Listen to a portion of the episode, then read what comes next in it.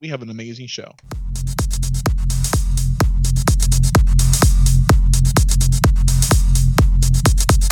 Welcome back to HR Talk with Ricky Baez and JC.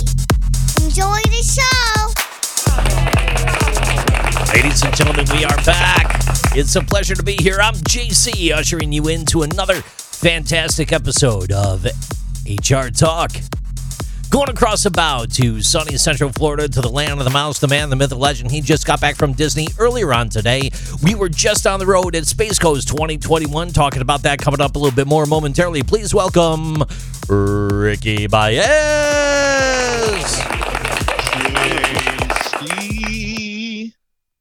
Brother, man. Hey, how you doing?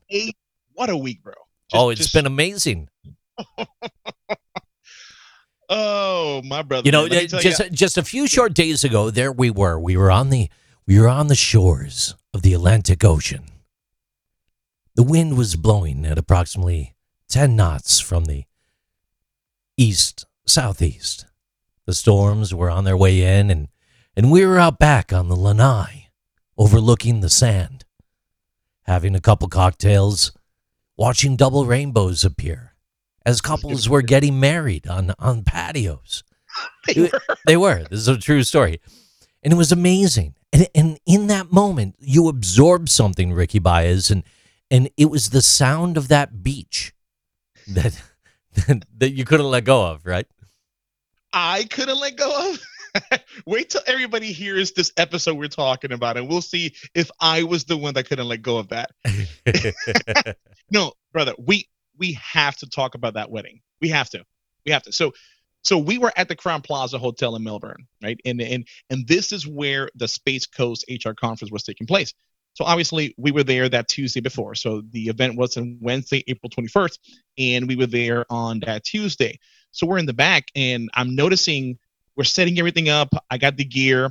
JC's doing his thing because he's getting ready for his MC duties, and we have dinner. Right, that evening, and there's this big wedding, and I look over at JC because JC, does weddings every now and then, and I ask him, "Is it normal to have a wedding on a Tuesday?" Which was really odd to me.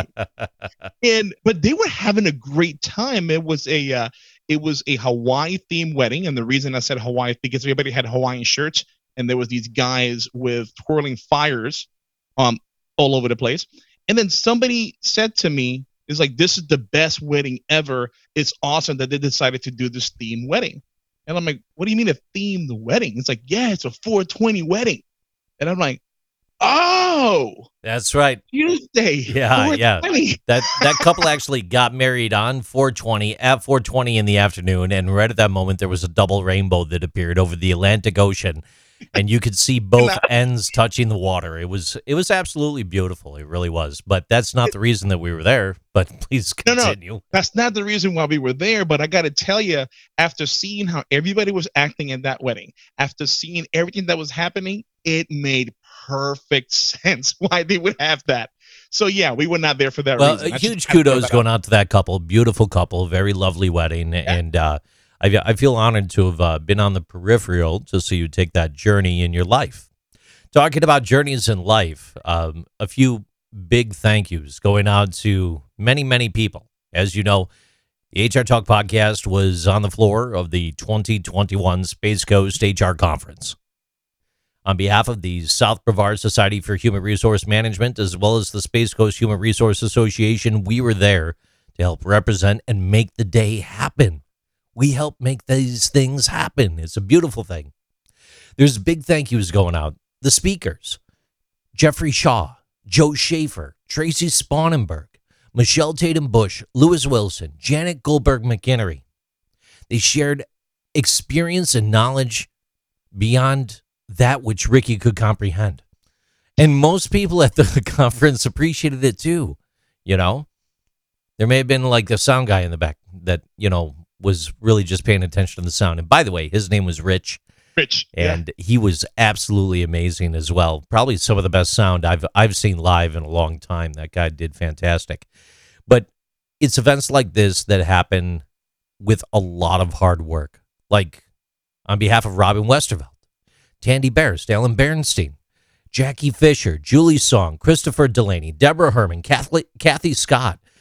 It takes a 6-month project and a buildup that was supposed to have happened in 2020, push that out to be an 18-month endeavor, and then turn this into something that is the pinnacle of a consummate professional in your industry, continuing to make these things happen.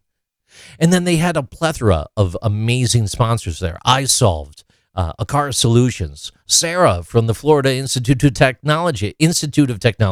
She came back. She was up on stage talking. No problems there, right? The Backyard Games and Eatery, Volk Law Offices, Twin Rivers Insurance. Their partnership helps make this happen as well. And of course, Ricky Baez was there to help facilitate over at the HR Talk Table. And we met a large swath of people throughout the day. This year, compared to years past, though, some people a little bit more trepidatious to come sit down at the table.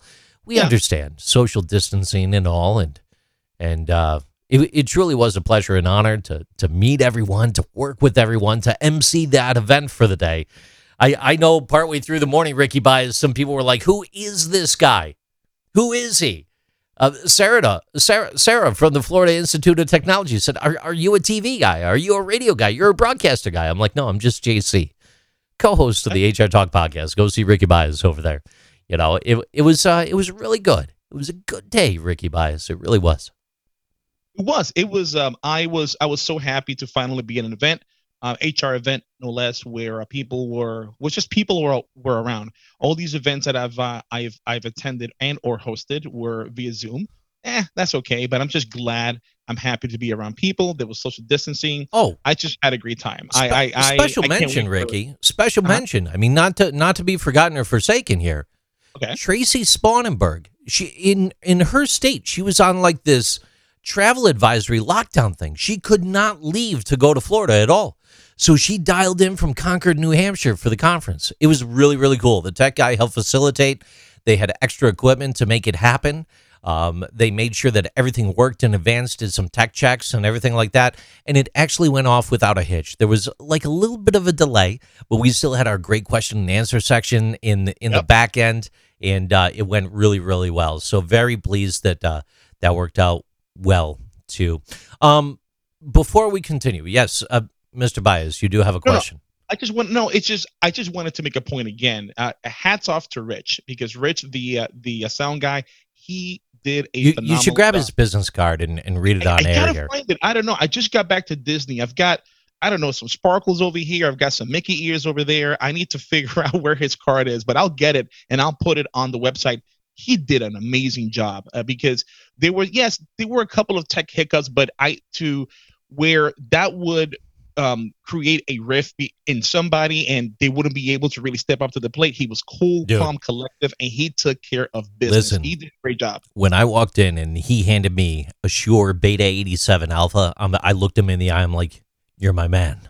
I know you. It's like we connected in that moment. He's like, oh, you know what you're talking about too, don't you? And it was like right away, just magic happened. It was great stuff. Hey, before we get too far down this path though, I do have to make special mention about this. I made mention about it during the actual conference itself as well.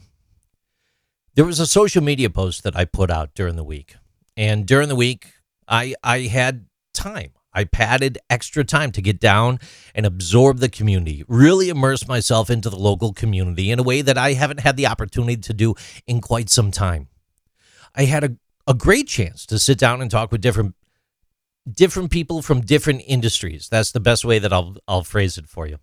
Okay. And one of the things that they talked about was how the economy is continuing to improve. Job counts are increasing. Employers are finding difficulty filling open positions. Brevard County in total, its non-agricultural employment increased to 230,000 in March, a gain of 2,400 jobs from February. Okay? Now, here's one of the things. The area is uniquely positioned in this way. When we think about all the people that are fleeing, seeking asylum from the tyranny of like New York State, for instance. Oh, my God. and in seeking refuge in a place like Florida, They're finding a new home in the Space Coast. They are.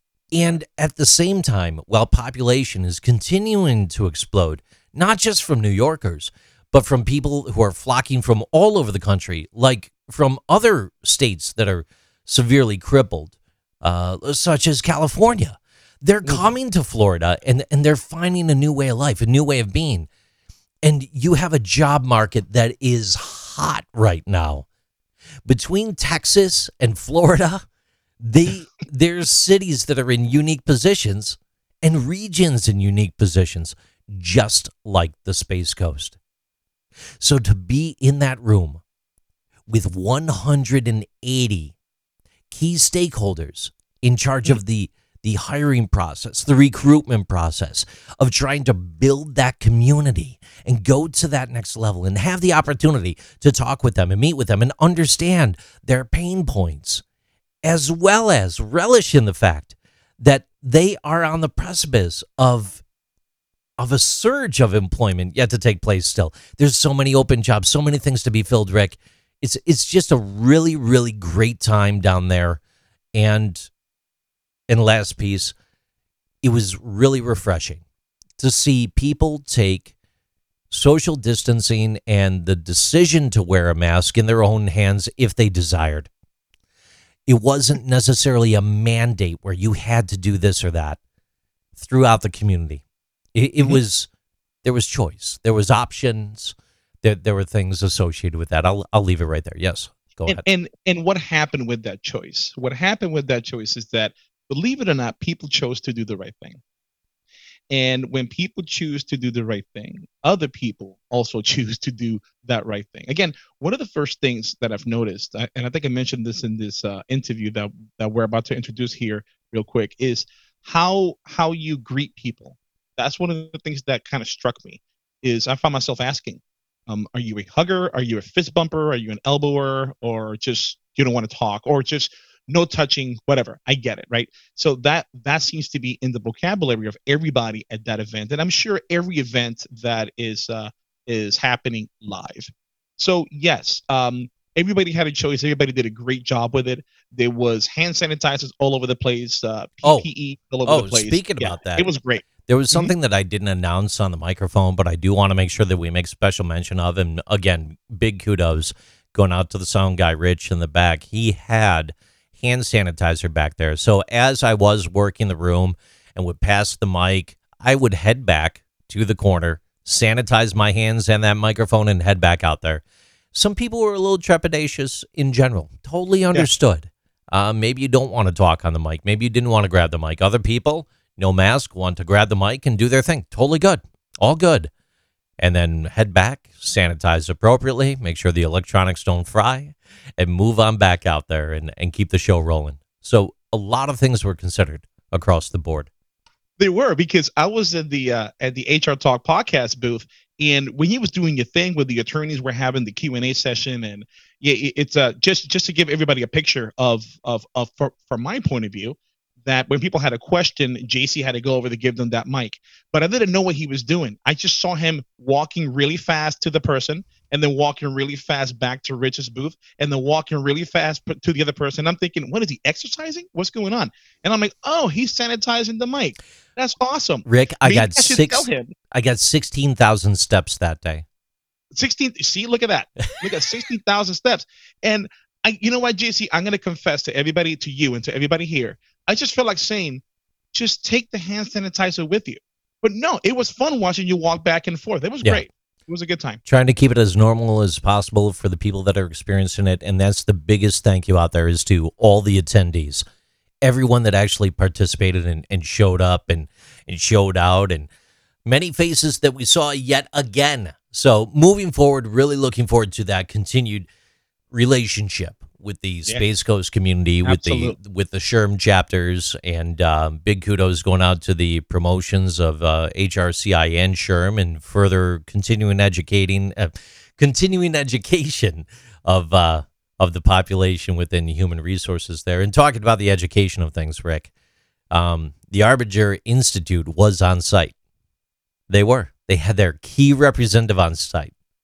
Now, if you're not familiar with Arbinger, the Institute was founded in 1979 by Dr. C. Terry Werner. He's a scholar. He solved the central problem at the heart of the human sciences, the problem of self-deception. Now, that work ultimately revealed two distinct mindsets from which people and organizations operate, a self-focused inward mindset and a others inclusive, like a outward mindset, and the path to sustainably change mindsets and results. That was Joe Schaefer, that key representative that was there. That's right. It was Miss Joe Schaefer, one of the keynote speakers of the event. And on that Tuesday night, the event was on Wednesday, and that Tuesday night, JC, Joe, and I were just having a casual conversation out in the back, talking about how learning and development, how they cross paths with human resources. And the conversation got so good. The conversation got so deep that we just had to get, JC and I just looked at each other. We're like, let's get the podcast equipment. Let's fire it up. And this is a conversation that needs to be recorded. So without further ado, here is the interview with Joe Schaefer that happened on Tuesday night, right before the event. Check it out.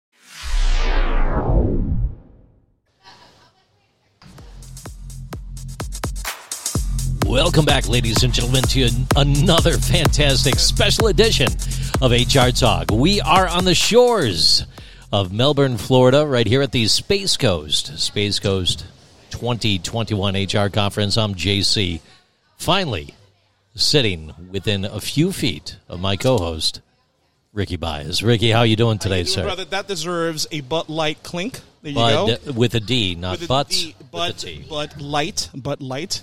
Anyway, yeah, man, finally, you've been here for about, a month now? And yeah, this really is the first time I actually get to see you. Yeah, I've been in town absorbing the Space Coast for the past 5 days. Truly have. I've had the opportunity to network and interface with the local community here and actually get a real feel for what the professionals that attend this conference are up against right now. And here's the interesting thing. In this area, there's a huge surge in hiring taking place right now. We'll be talking about that coming up momentarily. Without further ado, ladies and gentlemen, we do have a very special guest. Now, this person who's also sitting at the table right now is inspiring, is sincere, is probably one of the most interesting people I've had the opportunity to talk with in a very long time. And I agree with that. Rick, I just talked to you, and I'm more intrigued by her. I have to be honest. You're a good man. I agree. You do good things in this world, but she is absolutely amazing. That she is. Joe Schaefer. Joe. Wow. Hi. Thank you for the very short applause. Yeah. Okay, hold on. Stop. Okay, look, here's what's going on. We are at the Crowne Plaza in Melbourne. We are outside. I don't know if you can hear the beach at all, but we are at a tiki bar in the ocean. The ocean. I can hear the sand rolling. The Who's individual grains. Okay, I can hear the ocean. And then there's this Hawaiian luau type. There's just a Hawaiian luau type of a wedding happening. Yeah, it's absolutely. Yeah. On a Tuesday. No, it's really cool. Here's the thing. Here's why they got married on a Tuesday. Why? It's 420, and they got married at 420. And when they got married at 420 on 420, there was a double rainbow in the ocean just outside the hotel. That is not the reason they did that, is it? Wow. What's the date today? No, I know that's the date today. That's exactly why. I got the lowdown from the staff here. Wow. That's the exact reason. That explains it. Wow. Okay, well, look, I apologize for the short applause. Yeah. So, yes, Joe Schaefer. Wow. Hi, how are you? I'm so excited to be here. Thank you. So we met you at dinner. Yes. You are a keynote speaker at the Space Coast HR Conference happening tomorrow, Wednesday the 21st. So you come from where? Are you local? You came from Orlando, Miami, what? I flew in from Austin. I don't really know where I'm from. I'm one of those weird vagabond people that doesn't really have a place that they claim as home. Okay. So I've had to just kind of adjust and be home wherever I am. All right, Joe. So you flew in from Austin, Texas, I presume. Yes. Not Minnesota. There is an Austin, Minnesota, but that's not Texas. Where I flew from, yeah. But what about you? Like you said, you're a little bit from everywhere. Where are you originally from? I was born in Lakenheath, England. And then came stateside at some point, and then I've just kind of bounced around from location to location ever since then. Really, truly, and feel good about it. Actually, it's taken me a long time to come to peace about that, because I really envy the people who have a strong rooted place, and they have a team, and they have an identity around it. They wear sweatshirts and cool things that tell you exactly where they're from. They have family from there for generations and all of that. I just think that's so cool. But I'm more like the Alice Merton song, "No Roots." So I'm just a floater, just floating around. From a very young age, you have already attained a global perspective in ways that others may not get their entire life. Yeah, is that wrong? That's accurate, but really circumstantial. So I don't want to get credit for that. I just want to say that I'm absolutely the beneficiary of that, and feel very, very grateful and fortunate that life has seemed to keep putting me in situations where I have that, but now as a consummate professional from the city of Austin, you don't work for their Travel and Leisure Bureau. You're not here representing the country of England. Mm-hmm. You are here for other reasons, and you do other stuff with things, right? Yeah. I do other stuff with things. Yeah. What do you do? So I would say, true, I am a facilitator, which means at the heart, facile, I make things easy. At least I try to. I try and make concepts easy. I try and make ideas easy. I try and make workshops easy. I try and move people through some intensities. So. Oh, wait, hold on. We got some visitors. We don't have enough headsets. No? Oh, okay. We'll keep going. That's fine. Got it. I'm sorry, Joe. I'm sorry. I interrupted you. Go ahead. That's fine. See? Making it easy. Yeah. Hey. Hello. How are you? All right. So, yeah. So, she was talking about how you got to do and to what you're doing right now, right? Which is learning and development, correct? Yeah. I've kind of done all different facets of learning and development. I've done external. I've done internal. I've done everything from instructional design to chief learning officer. So really just the gamut of everything, I think, in this industry. I've really tried. So back when you was in school, is this something you envision yourself doing? I mean, so right now we are in Melbourne, Florida. We're on a beach, right? I know you can hear the beach. You told me about that, right? You can hear the ocean. I get it, right? So we're at the beach, and you're a keynote speaker at the Space Coast HR event. So did you ever envision in either high school or college that you would be here right now as a headliner? No. And yet I can absolutely pinpoint every moment in my life that led me to this. So, I spoke at every single one of the graduations I was in. I've been in positions to be a speaker really my entire life. And I feel just extremely grateful to be able to do that. So what you're talking about now, obviously, this is an HR conference, right? Yeah. So this is for people who are listening right now who don't know what HR is. I mean, we help organizations move the needle from A to B, right, with talent management. So how is it that your path, that where you came from with learning and development to where you are right now, how does those paths cross? How does HR and learning and development cross? Now, people know how those paths cross, but for you, for Joe, how do those two things cross? So you're drawing a distinction between human resources and learning development? Yes, ma'am. Well, in that regard, just when organizations have kind of pooled those things together, but in my personal opinion, I actually draw a pretty strong distinction between the two.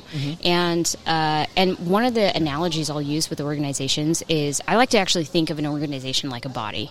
And you can imagine each of the different departments as a different kind of body part. So you can think of like maybe the executive realm as maybe the brains, and the eyes as maybe sales, and the mouth is maybe Marcom, and IT is kind of like the nervous system. And you can kind of go through the body and pinpoint point how these different departments kind of emulate different parts of the body, right? Yeah. And when the body is working really well, they're actually all working in concert with each other. And when they're not, it really looks and feels a bit spasmodic, right? Okay. And so when I think of HR, I actually think of the primary resource that keeps the body moving, right? The heart.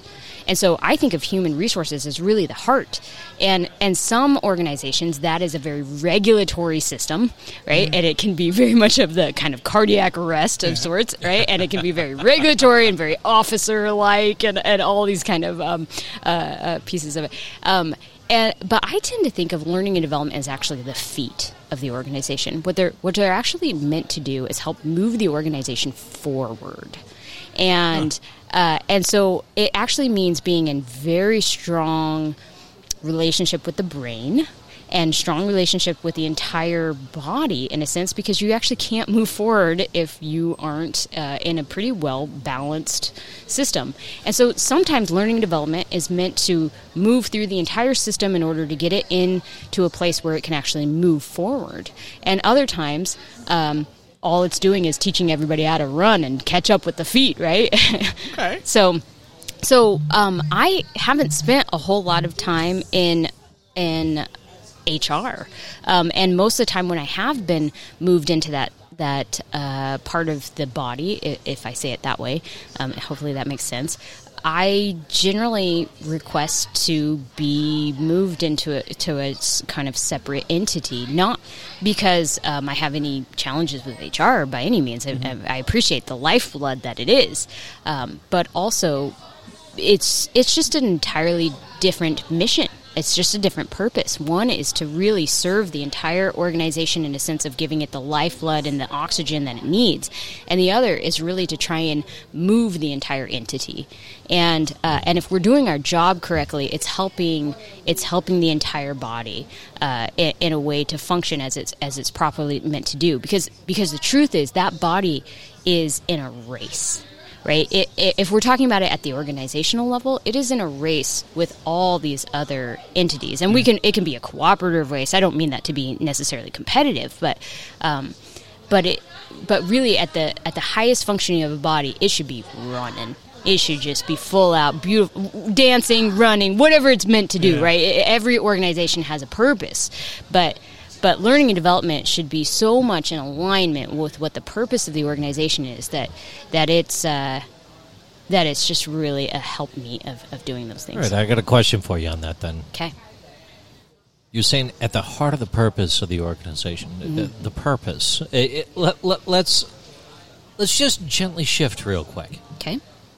Staying in line with the thought and the process that the feet are what are helping move you, and the heart is the HR. And the mind might be shifting things. Mm-hmm. Society and culture that we exist in is gently shifting. Mm-hmm. Things are shifting. Always. There's movement there. And the feet are always moving. You can, like the beach. The beach makes wonderful sounds. Right. The sound of the beach. I'm never going to let that one down. I get it. You're not.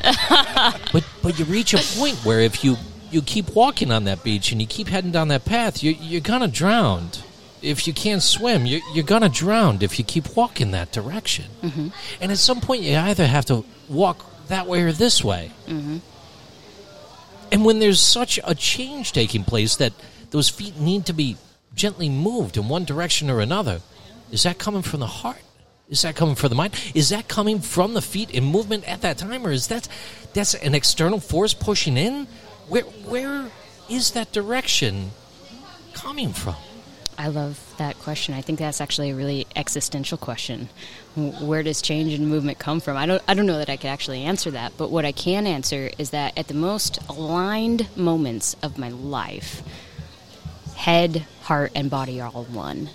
And in the most aligned organizations I've ever been in, executive, HR, learning development, and really all the other entities are actually all working in concert together. And what that means is that they're extremely aware of what other entities are attempting to do, how they best function with other parts of the organization, how they can serve in concert with one another and not in competition, how they have the greater goal in mind, and how they all actually are working in order to move forward in whatever way that they've designated. Totally agree with you. In the world where you catch the double rainbows every day, that's perfect. Yeah. It's perfect. Yeah. It really is.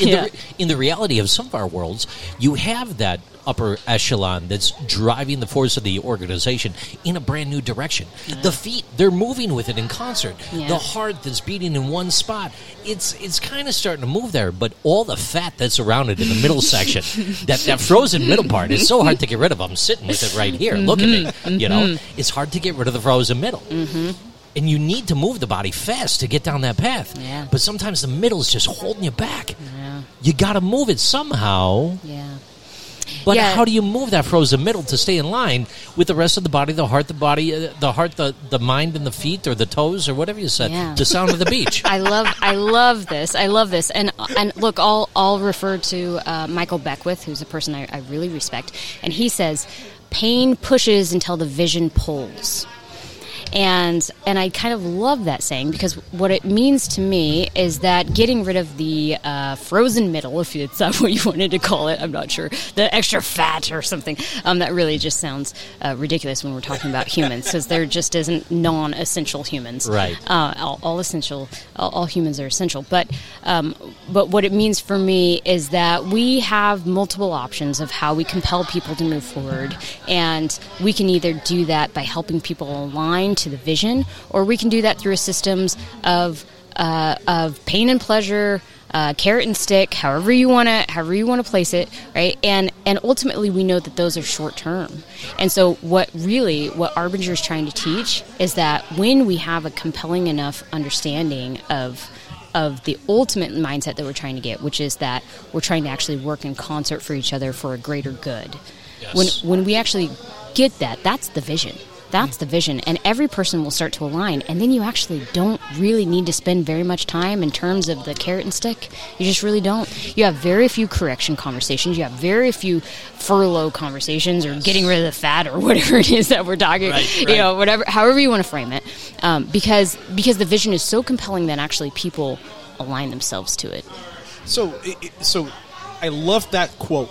Yeah. Pain pushes until the vision pulls. Yeah. But I've known some people that they focus on the vision, they focus on that pull without even having anything to do with the pain, right? So how are they different? Or is the pain always there? They just choose not to address it. Yeah. How does that work? So I actually think pain is a teacher as much as anything else. Okay. And I just try, for me individually, and I really can only speak at it at that level, because I don't think I quite... I'm at a point where I understand it at the organizational level, in terms of like real and true pain, because I've never felt that level of responsibility for an organization. I'm just now getting there in my career trajectory. Okay. But what I can say for me individually is that I try and think of it as a teacher like anything else, and I can really pay attention to that teacher of pain. I can really take I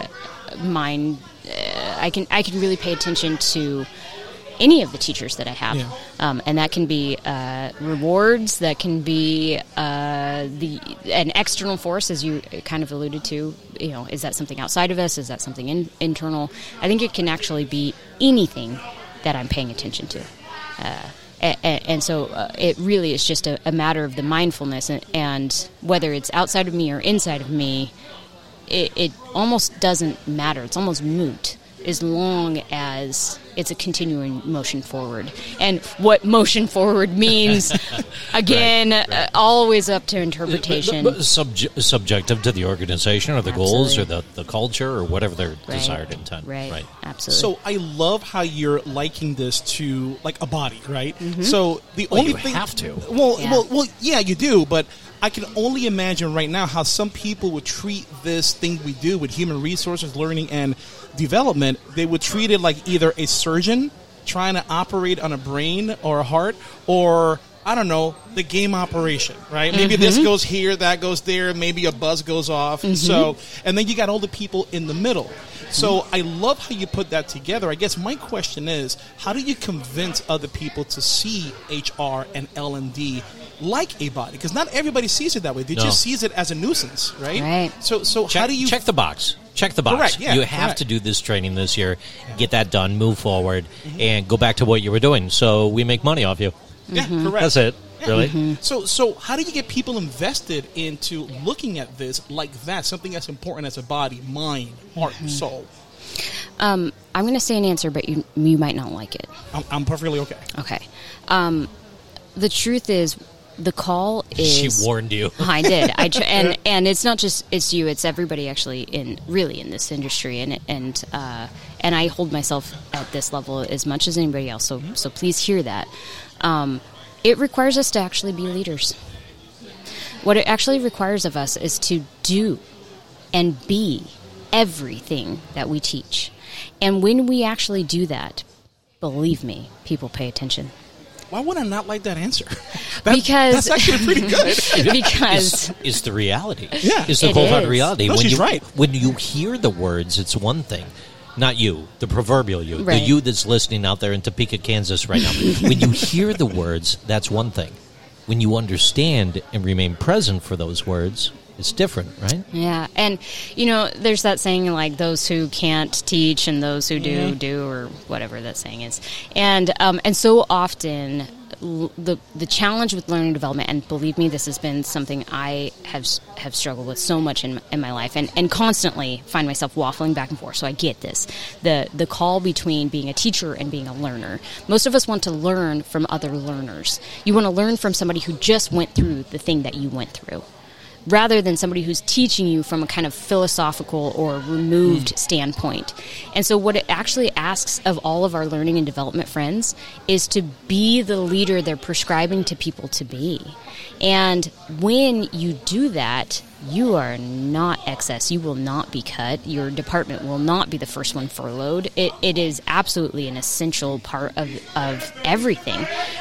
Because if anything, your feet are leading out and the whole entity is like, holy hell, how do we catch up with our feet, right? Like, our feet are moving so fast, and we got to just catch those things. So we're just rolling with it. Yeah. Or, like, my feet seem to be moving in a speed that's just incredible, or dancing at this just, absolutely amazing thing. My feet almost seem to just kind of drive everything. And that's a beautiful thing. But really what it requires is us to be everything that we propose to be.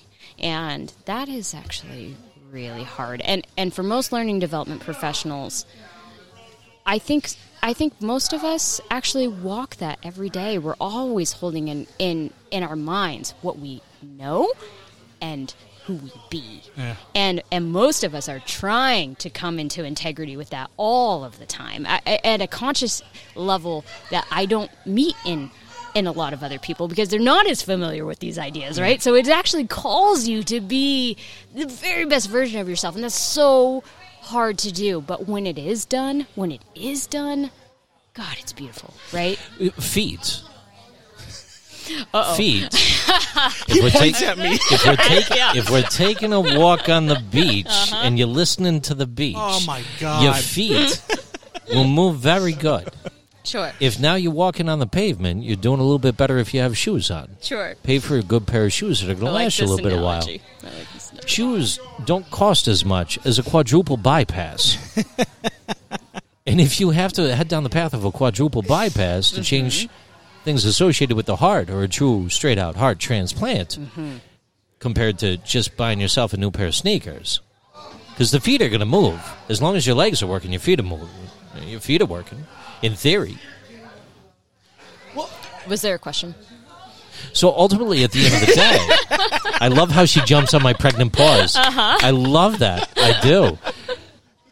At the end of the day, if you're combining these two together, there's some distant correlations you could make between sneakers and and quadruple bypasses, but they normally don't go in the same sentence at all. So for those people out there that just ball them together into the same budget line, ball them together into the same checkbox, ball them together into the same thing that we're supposed to just check the box and get it done, and that's it.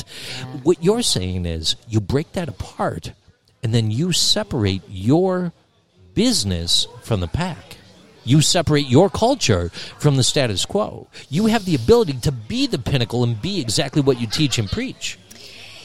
Yes and no. I want to be really careful here, because what I'm actually trying to prescribe, and again, this is just my limited experience. I'm sure there's actually really beautiful ways to marry these two things. But what I'm actually prescribing is just absolutely understanding our strengths and what we bring to the table. And when I meet somebody who is a true HR professional, I have so much respect for them, and I have such a different skill set than they have, and they have such a different skill set than I have, and I'm just trying to respect who you are in the organization. I am not the heartbeat of the organization. Right. I am not. Right. I never have been, and I probably never will be if I'm just truly, really owning who I am and what I can provide for an organization. And I actually find that when I enumerate that for HR professionals, they're actually really grateful, because what I'm actually doing is honoring what they bring to the table. And I'm not advising that we separate. I'm actually advising that we align. Yes, exactly. That we align more. That exactly. Calibrate. Exactly. And respect the different areas more. Exactly. And really just try and not make it some kind of power move, because feet ain't working without the heart. They just aren't. Right. You're just never going to get blood down to that area unless HR is just working their ass off, really, right? And frankly, the heart is just going to rest and not really do much at all unless the feet are moving. And so they really do need to work in concert together. But I find, in my experience, that so often within organizations, and this is not unique to HR and L&D, this is not unique to any department. You can look at this as sales and marketing. You can look at, take any different departments. And so much of the time, we spend so much of our time trying to fight for resources, and we're working against each other, and actually, if we could just take a step back and recognize that we're actually all part of one body, and the longer we spend fighting with each other, we're actually just kind of in this spasmodic, weird twerking move that is actually not serving anybody. Ladies and gentlemen, many times on this program, I put out little things to see whether or not the person we're talking to is going to take us down one path or another. I love the fact that you realigned back to exactly what you were talking about. It didn't fall down the rabbit hole there. I just set it up and you spiked it home. You want to read the sound of the beach? I set it up and you want me to go there? This is going to be the name of the show, The Sound of the Beach. There it is. Oh, my goodness. No, but Joe, I love that, because, I've seen so many times where leaders just focus so much on quote-unquote the feet, right? There's issues with the heart, issues with the head, but they focus so much on the feet, and then you end up having the feet running so far ahead, nobody else can keep up. The feet or defeat? The feet. The feet. Just saying. Defeat niche, the feet. Sure. Good Lord. Beach, the feet, the feet. No, but it really is all about that balance, but it's also knowing where to look. Yeah. It also knowing being honest with yourself and having that hardcore conversation with those other business leaders, because organizations can get so big, they get so siloed, right? Absolutely. They get siloed to the point that they don't communicate with everybody else. They don't communicate with anything else, right? Yes. So, hey, how you doing? So, we got a visitor. Thank you. So that's why I love where you're going with this. So for this event, for this HR conference tomorrow, as a keynote speaker, is that what you're going to be talking about? Yeah, so the title of the speech is Don't Hold People Accountable, Develop Accountable People. And really what we're asking for is for just like the awareness of learning and development to say, I'm not HR, right? So that actually takes me being accountable for what I can own and what my strengths are and all of the kind of self-awareness piece. But it also takes me being aware of others, right? I've got to understand how I impact every other part of the body. And what I find is most people actually fall somewhere along this continuum of either extremely self-aware and very lacking in others' awareness, or extremely others-aware and very lacking in self-awareness. And what we're actually trying to do is actually say, if you're a person and I'm a person, we actually matter the same. Right? I'm no better or no worse. We're actually on equal playing field. Because who am I to say that the feet are better than the heart, or the heart's better than the brain, or right? Well, I know when. When the budget lines come out and you got to figure out who you have to furlough or fire. Absolutely. I was going to say, yeah. People sit in a cubicle. Other people sit in a... Of course. But if you take what she's saying and apply that to that, it's still remaining cognizant of the fact that we are all the same. Right. So as you have to discharge a function, you still remain aware of yourself and the other individual through that process and bring compassion to the table. Right. As long as you belong to an organization, you are not a single entity. You're just not. And so that just means we need to understand how we work in concert with each other. And really the work of Arbinger is to say, how do we do that most effectively?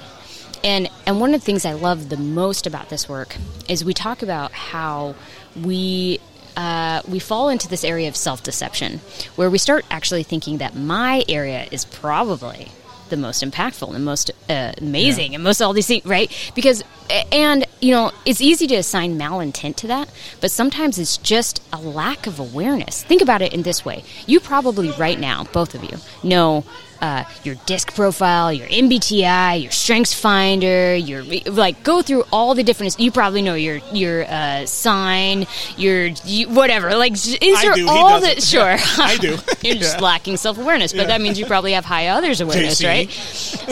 So look, you know, again, you could kind of plot us along this continuum, most people, but what it's actually saying is we fall into this area of self-deception where we start really thinking that my objectives are really paramount, right?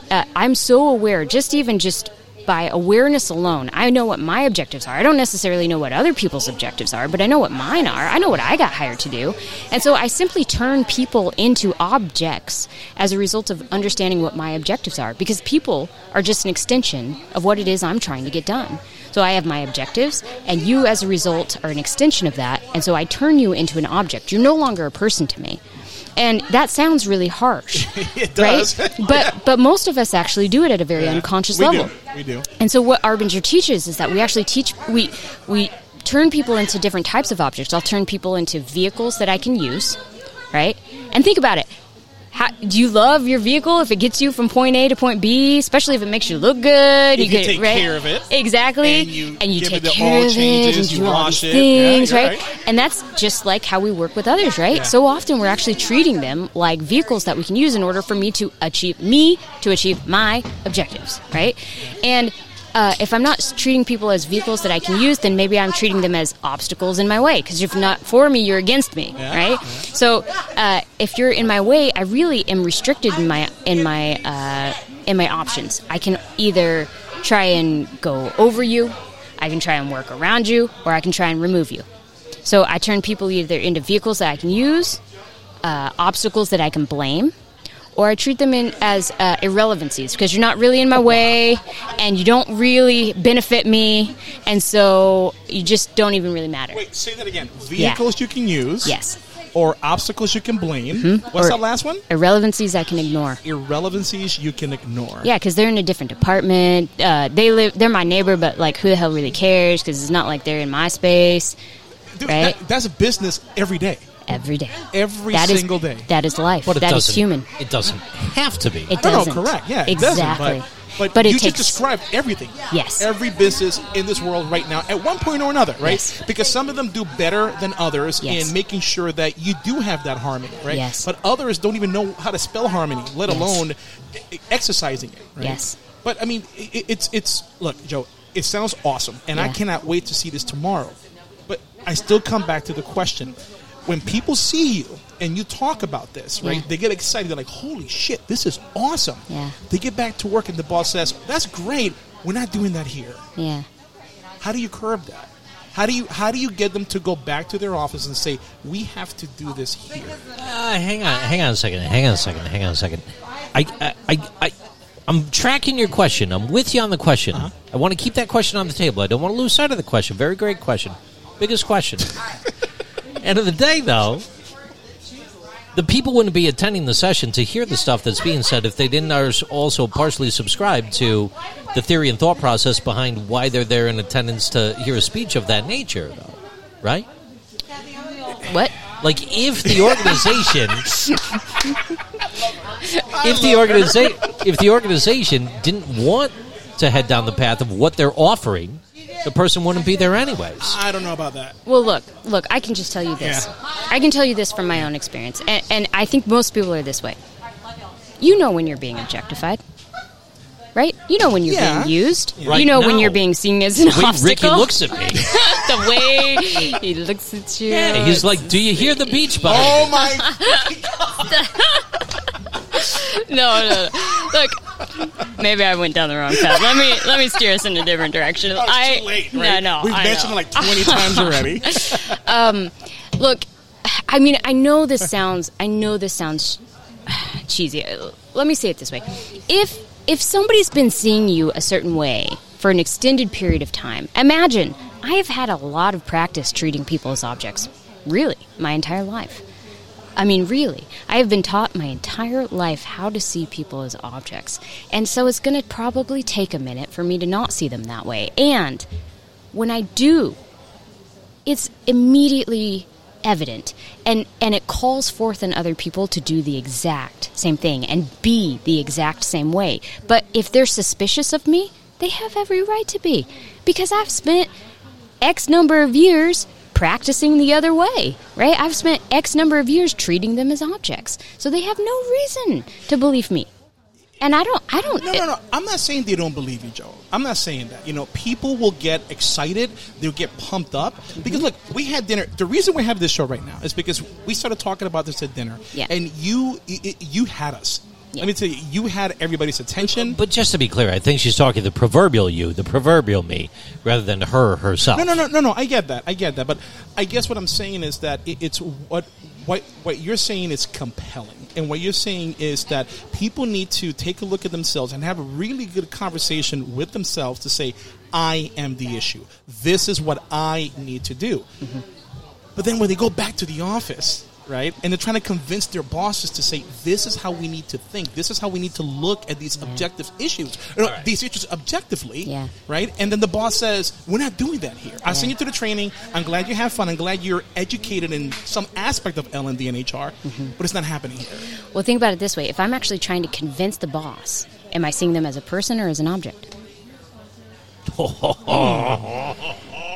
You'll see them as an object if you want them to do something for you. Exactly. But if you see them as a person, that's when you're trying to convince them, right? I actually don't have to convince them if I see them as a person. I just have to be the person. I just have to be the person. And actually what it calls forth in people is to be the exact same way. Because what they actually find is that they start to come into this awareness of how they might actually be out of alignment, right? When I see you as a person, I really don't have the end goal in mind. I need you to do X, Y, and Z, because then I'm probably seeing you as a vehicle. So if I'm trying to convince you, what I'm probably doing is objectifying you at some level. And that's actually really tough, because then you think like, well, how do I influence people and all these things, right? I get that. I totally get that. But if I'm actually just honoring the sense that I have and how to be helpful to others, which is innately human, and that is an argument, right? I get that and we can. That's a rabbit trail I'd like to avoid at this moment, right? Not tonight, but not tonight. but at least in my personal belief, and I don't know if this would, I don't think this would be too far out of the realm of what Arbinger might say as well. That it's innately human for us to have this sense about other humans, with the needs that they have, and the help that we might be able to offer. And we have this kind of sense in response to others when we see them as people, and so I don't actually have to convince you. Now, I might convince you, but that might just be a byproduct of the way that I actually am. Like, it might actually be occurring right now. I don't actually have to I don't actually have to sell you on Arbinger. I don't. In fact, I don't really care if you buy it or don't buy it or join or don't join or whatever. But that's actually what makes it compelling, is because it's just me trying to live the thing. And the reason you paid attention at dinner, and the reason you're paying attention now, and the reason people listen to me as a speaker is because I'm actually trying to be the person that I'm trying to teach others about.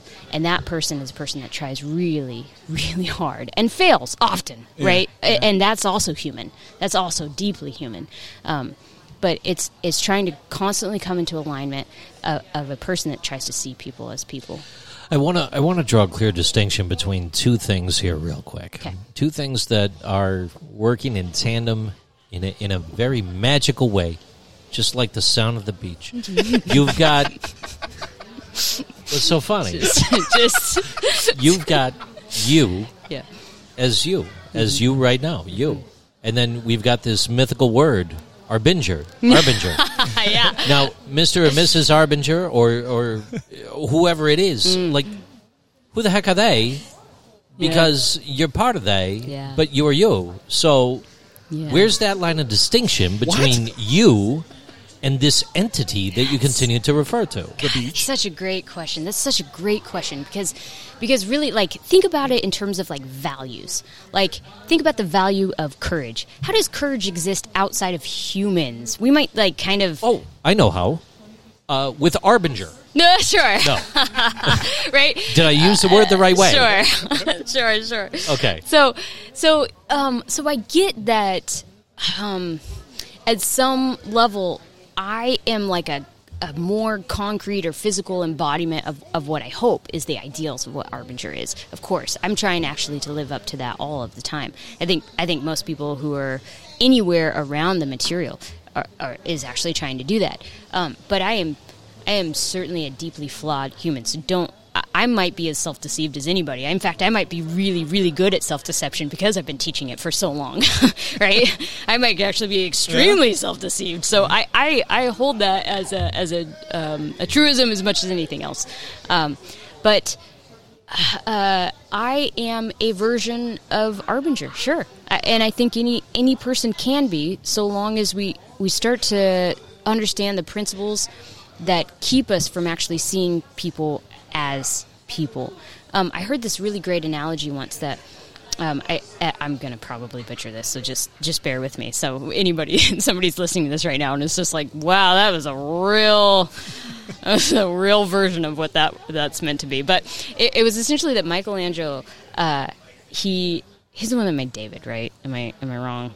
Michelangelo? Okay.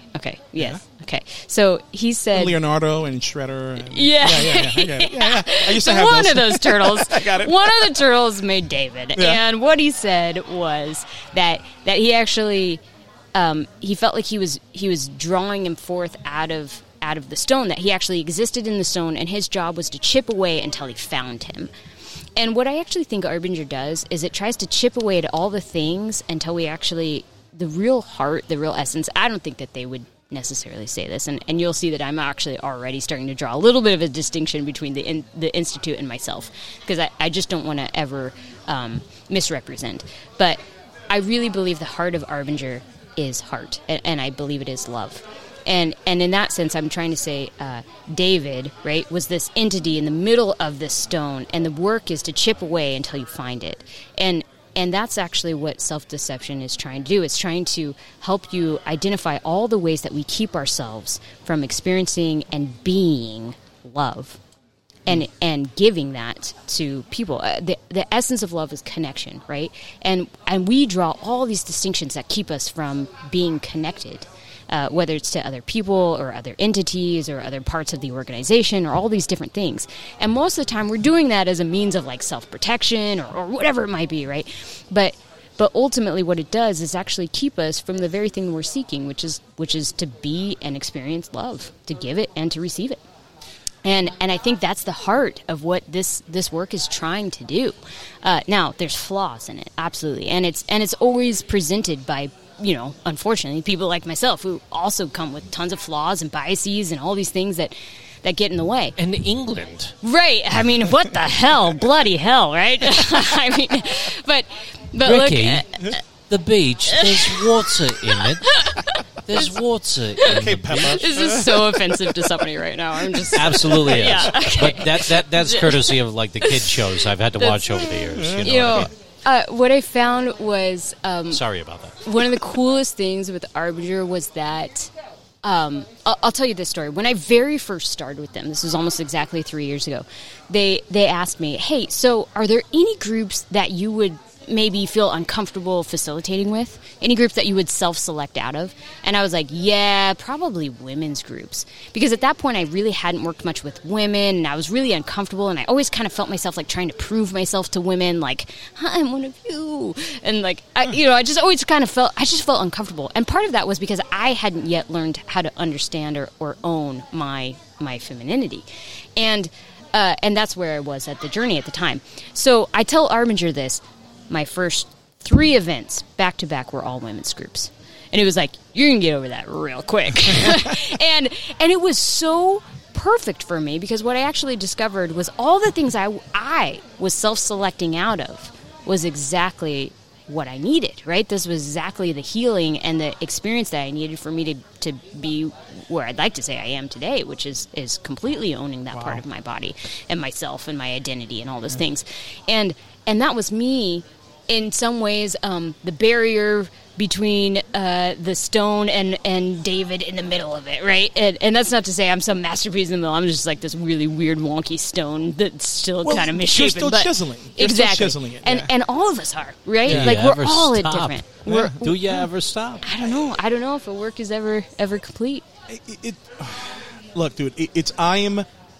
So you just called her dude. No, yeah, it's just it's everybody out there, okay? Okay. Good Lord. I'm with it. Thank you. No, look, I'm just excited for tomorrow. I really am excited for tomorrow because I don't think I've ever seen a presentation being delivered in an HR conference like that. All right. That really focuses like that. So I'm really excited for this. 3. She said 3.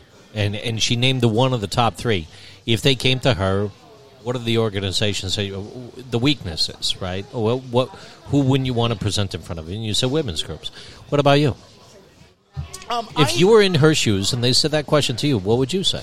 I am such a fiend to be in front of a group and actually do my thing that it really doesn't matter to me where I go. That's why. So there's no group that you would shy away from. No, not group, really. No. Like from a self-awareness perspective, I know you. I've known you for many years. Yeah. I know that you're very comfortable with everybody and with many things. But if you had to pick one as a weakness, we all have one. Joe, am I wrong? I don't think we have one, to be honest. I presented in front of unions. I presented in front of many different groups, and I've never had an issue. Never had an issue, never shied away from it. If I was to shy away from one, it's not because of the group. It's maybe because I'm not comfortable with the content myself. So that's not the group. That's more me than anything else, right? Well, I'll draw a distinction here because I can tell you there was about the first half of my career. I will say pre-Arbinger and post-Arbinger. Okay. Pre-Arbinger, I was a person that could feel comfortable in front of most groups under the circumstances that I had enough time to prep and feel strong. And the reason I got that stage, this is what I was told at the very beginning of my career. I was like 20 years old, and I remember speaking to a quote-unquote master facilitator. And I was like, how do I get the credibility to stand in front of this group and do this presentation? And he said, because you know that material better than anybody else, right? Yep. And I was like, yeah, baby. And so I put that on as armor, and I walked around the world with that thing. And that armor looked like multiple degrees. It looked like every certification under the sun. It looked like enshrouding my entire identity with quote-unquote intelligence. Because I wanted to walk into any room and feel powerful and like I knew things. And you know what it did? It actually separated me from every single person I was around. There you go. Because I used it as the armor that kept me from other people. Yeah. And what I discovered through the process of Arbinger is you can't actually know this stuff, right? nothing. That's why I'm even speaking to you right now, because I couldn't go up into my room and just practice the hell out of this thing. In fact, all it would do is dehumanize every person in that room and dehumanize me in the process, because what I'd be trying to do is actually look like this really cool object. And I'd be objectifying everybody else because they'd just be reflections of my ego, right? I need you to show me that I'm a good presenter. But if I'm going to be with every person in that room, what I've actually got to do is shed the entire armor. And what I've actually got to say is, I'm human, you're human, and we're on the exact just be same vulnerable level. Exactly. Yeah, be comfortable in being vulnerable. And so what I discovered is all of these different groups that it was like, what do you have to do to be able to be comfortable and be real with this group? And I found it was the same thing every single time. Every single time it was the same thing. And I've taught this material in Abu Dhabi, in India, in every part of the United States, with every demographic you can possibly think of. And I've learned that the essence of this material is to just love every person in that room. And I have to fight the demons that keep me from being able to love those people. And sometimes it's bias, sometimes it's past experience, sometimes it's trauma, sometimes it's all those things. And that's not them, that's me. And that's me. You just said sometimes it's bias. Here we go. Are you ready? It's Ricky Baez. Hey there. Hey there, baby. What's up? Can you hear the beach vibe? So, you love everybody in that room? Yeah. And sometimes it's so easy. Oh, my God. Sometimes it's so easy. Oh, yeah. Sometimes I walk in a room, I'm like, everybody's my best friend. I love these people, right? Like, think about it tomorrow. All these people are L&D professionals. How easy is that?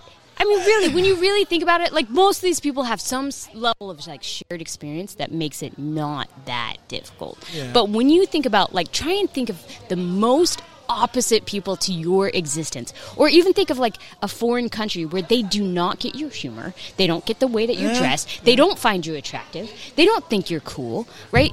There's you own nothing. That's... Right, that's everyday. That's your everyday. Okay, yeah, I get that. Sure. So you're working from where you're starting, right? Oh. But imagine, right? And what you've got to discover is that's all you that you're bringing into the space. And the only way I've ever discovered how to love people is to forget myself and get involved in them. Wow. As soon as I find their name, as soon as I find out who they are, what they're doing, what they're thinking, right? Everything. As soon as I forget myself and get involved in who they are, then God, it's easy to love them. So easy. I forgive you, JC. I forgive you for this whole beach thing. I forgive you for this whole bias thing. I forgive you, bro. Thank you. You're welcome. It's actually my job is just to bring the two of you together. You brought us together. Facile. You brought us together. So there easy. You go. So look, we've had you here for almost an hour, right? And I got one last thing. Dude, she got some work to do. Got one last thing. All right. People that are listening to this right now will not have the opportunity to see you speak for Arbinger tomorrow. And you've just laid out a lot. You've laid out a lot of amazing, very deep, very strong things. Thank you. Where could they find you moving forward? I mean, this is not going to be a satisfying answer. Do you want to be found? I'll tell you two things. First, I have spent years now steeped in this material, and I will probably spend the rest of my life steeped in this material, even though I won't necessarily represent Arbinger. And my honest to God advice is, don't cling to me, cling to the material. And go to Arbinger, read Leadership and Self-Deception, get involved in Outward Mindset, the training and the program, the online, all of it. It's not about me, it's about these ideas. And this is just my version of trying to live it. But you're going to find somebody that you resonate with, whether it's another facilitator with Arbinger, or another speaker with Arbinger, or one of the managing partners, or whoever it is. But there are so many people who are trying to live and be this way, and you'll find somebody, because you're meant to. You're meant to find your Sherpa, and that's what life is about, and you're going to find that person and go follow them. And if that happens to me, that's cool. It's awkward. I'm pretty a weird person to try and follow. If you saw me in person, you would see that I'm like 5 feet tall and 100 pounds if I'm wet, and like it's a weird person to follow up the mountain, but happy to do it. If you want to follow me, you can. I'm taking a position with People Peace, which is a small, again, learning and development training consulting firm, and you can find me there. You can find I'm on all the socials and all that stuff. But honest to God, this is worthwhile material. It was very life changing for me, and I'm moving to another spot and another position, and I'm trying to expand and do the next level of things for me. But I don't think I could have done those things without having started here. Yes, this right. is such a foundational piece for me to recognize my own bullshit. I just couldn't, because think about it in terms of like. Here's a quick analogy. I'll say this at the end. So I have this old guitar. It's an old Ovation. Do you know what an Ovation is? Yes. Yeah. So it's an electric acoustic, right? And I love this guitar. I got it when I was beautiful like, F-holes. Yeah. So I got it. Got that golden color or no? It's fabulous, and it's got this kind of rounded back, and I got it in junior high, right? Like I just identify with this guitar, and at some point, like the electric parts, the electric attachment on the inside started to like fray, and it started to kind of come out a bit. But I'd still play that thing. Like it was just, whatever. Like I don't care. Right. And over time it starts to kind of warp, and eventually I could no longer play it as an acoustic, but I could play it. I couldn't play it as an electric, but I could play it as an acoustic. And if I was an amazing guitarist, it probably would have sounded great. I'm a mediocre guitarist at best. And really this inside part was supposed to be attached, really I was just kind of dragging it around with me, and I had so much affinity for this thing that I didn't care to like take it in and get it fixed, and there's all this stuff, right? And in a lot of ways, I kind of think of myself as that kind of old beat up crazy guitar, right? That like at my finest, I am a person that cares and attunes to the best vibration that I can offer. And what that means is trying to align myself. What it means is trying to do all the things so that I can have the like most pure and beautiful sound that I can possibly have. And that is a lot of work. That means taking it into the right places. That means seeking out the right, musical doctors or whatever you want to do here. But fixing the pieces to be able to make it so it can do electric and acoustic. It means all those things. And that's a lot of work. And frankly, that's actually what Harbinger is, right? The heart of Arbinger is actually this idea of Harbinger. It's the drawing of the heart. And what it's meant to do is kind of, it's this reckoning, and it's asking people to get into alignment. That's what the entire thing is, to drop justification, which is essentially the any of the things that we use to try and kind of fake alignment, right?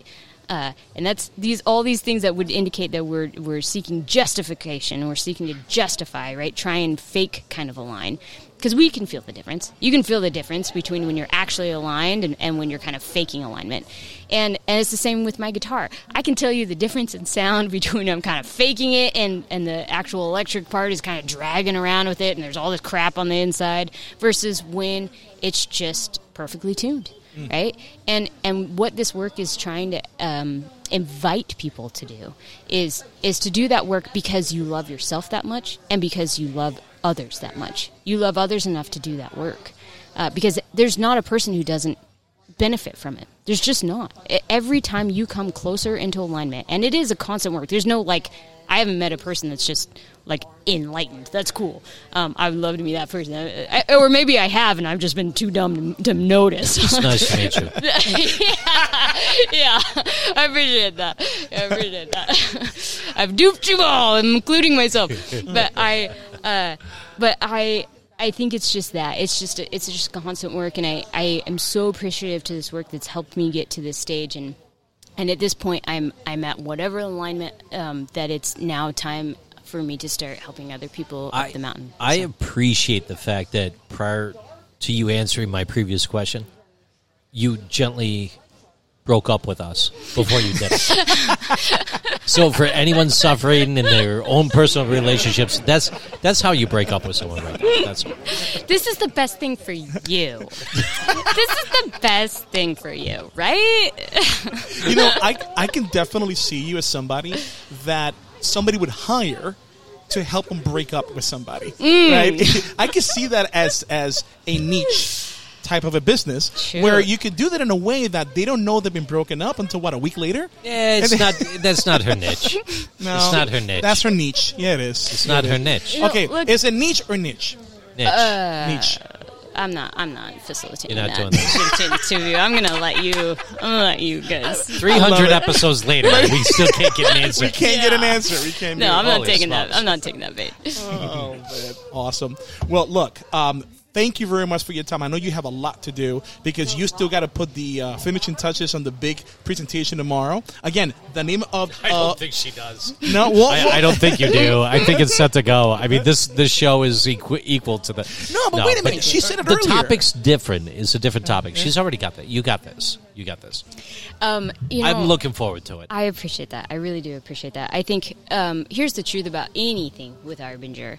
It really calls you to try to be this person and own the areas where you're not that person. And so I can't prepare in one night to be that person, right? I've actually been preparing my entire life to be the person that speaks tomorrow. But the message itself, I owe everybody in that room to edit and hone to where it's not about me.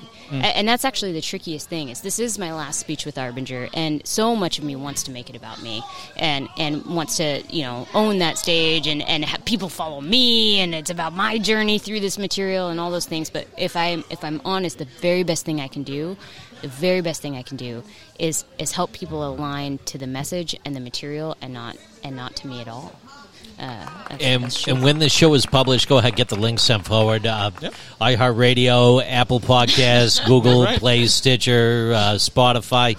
You name the platform, we're out there. This will be a living embodiment of the things that you will not be mentioning tomorrow, or maybe can't mention because it doesn't align with the topic at hand. But my gosh, thank you. Right? You brought a lot to the table today. Yes, you did. Definitely did. I'm excited. Thank you for having the table for me to bring it to. Can we do it again? I really think that's amazing. Can we do it again? Sure. I mean, I don't mean tomorrow, but sure. I'm a little tight schedule tomorrow, but another time. Yeah, absolutely. And look, let me make a quick plug for People Peace. I wouldn't be moving there if I didn't think they were perfectly aligned with the message. Who are they? Yeah. What do they do? So it's a small firm, and they do learning and development. They help teams and organizations through a whole bunch of things. Everything from customized L&D solutions to management and leadership trainings. I mean, everything you can think of. But really, the heart and soul of it is that we believe in people. And we believe in people-centered organizations, and I think it's actually in perfect alignment with everything I've been working with and teaching with Arbinger. So it's really just time for me to get to the next level of practitioner. And that's really how I see it, is trying to absolutely live and embody all the things that I've been teaching for the last few years. So. Oh no, I'm good, JC. I'm just really excited. I know I said that a bunch of times already, but again, this is the first time where I have seen something like this, something this deep in. Dare I say personal, right? Because it is a you're reaching out and you're trying to touch them individually in a way that it resonates with them, right? So I think that's something that's very necessary, especially in this. I don't want to call it post-pandemic era, but it's in this pandemic, where the human aspect of human resources is more important now than ever before. Absolutely. And it will be more important later on as we continue on. So absolutely. Thank you for doing this. Thank you. Pre-pandemic, the deep question was over to the CEO of HRCI, what they like to eat on the weekend, and mac and cheese was good. Post-pandemic, we're into our own personal existential crisis, right? After a brief discussion with this fine professional from Austin. Oh, dude. Yeah, man. So knock them dead tomorrow. Thank you. Definitely knock them dead. All right. Thank you. Have a good one. Thank you. All right. Bye.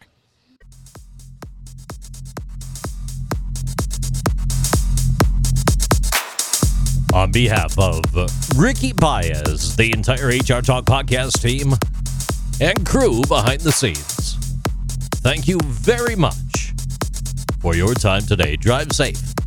Have a good night.